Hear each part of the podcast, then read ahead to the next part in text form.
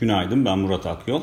Piyasaların hafta başından bu yana odaklandığı Jackson Hole Sempozyumunda FED Başkanı Powell bugün Türkiye saatiyle 17'de konuşacak. Geçmiş dönemlerde bu sempozyumda para politikasına dair çok önemli sinyaller verilmişti. Bu nedenle piyasalar e, aylık 120 milyar dolar büyüklüğündeki tahvil alımlarının azaltılmasına yönelik e, bir mesaj gelip gelmeyeceğini özellikle de azaltıma yönelik bir takvim açıklanıp açıklanmayacağını takip edecek. Tabii ki tahvil alımlarının azaltımına başlanması durumunda ekonomiye verilen destek azalacağı için sürpriz olmayan bir şekilde piyasaların momentum momentum kaybettiğini görebiliriz. Fakat e, takvim açıklanması durumunda ilk etki negatif olabilecekse de bunun e, büyük resmi tamamen bozmasını, karamsar bir tablo çizmesini beklemiyoruz. Ee, varlık fiyatları üzerindeki etkisine baktığımızda olası bir azaltımın geçmiş yıllardaki örnekler özellikle de 2014 yılı bize e, kısa vadeli ve uzun vadeli faizler arasındaki makasın daraldığını, Amerika'da getiri eğrisinin e, düzleştiğini e, gösteriyordu.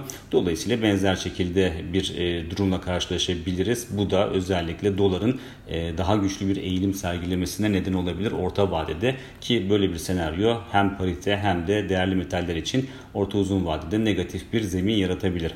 E, diğer taraftan alımların azaltılmasının ardından tabii ki daha, e, daha fazla e, sıkılaştırmayı da konuşmaya başlayacağız muhtemelen.